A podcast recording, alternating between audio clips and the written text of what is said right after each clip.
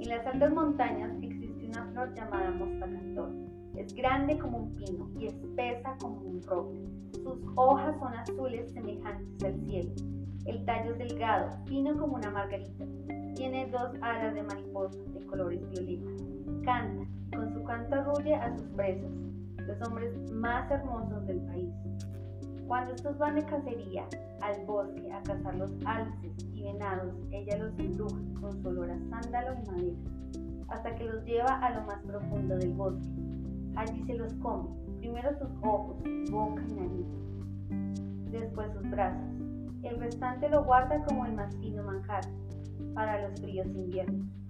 Le gustan los niños recién nacidos. A ellos no se los come, de hecho, los cuida madres no están cerca, les cantan melodiosas composiciones de cuna. No obstante, uno que otro lo ve con apetito. De ahí que las madres estén asustadas con esta planta malvada.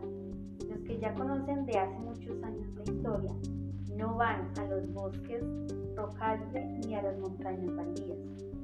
Otros tantos valerosos van a comprobar la leyenda, o si son habladurías de la gente nada más arriesgando su vida para saber la verdad.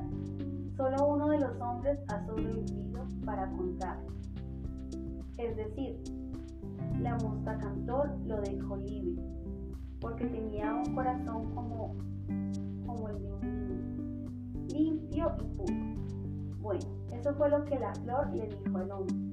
También le dijo que nunca más fuera al bosque, porque si ella no podía comérselo, se lo daba a un tigre como bien. De esta manera se termina la historia del Mustacantor, que envolvía a los hombres con su hermosa voz.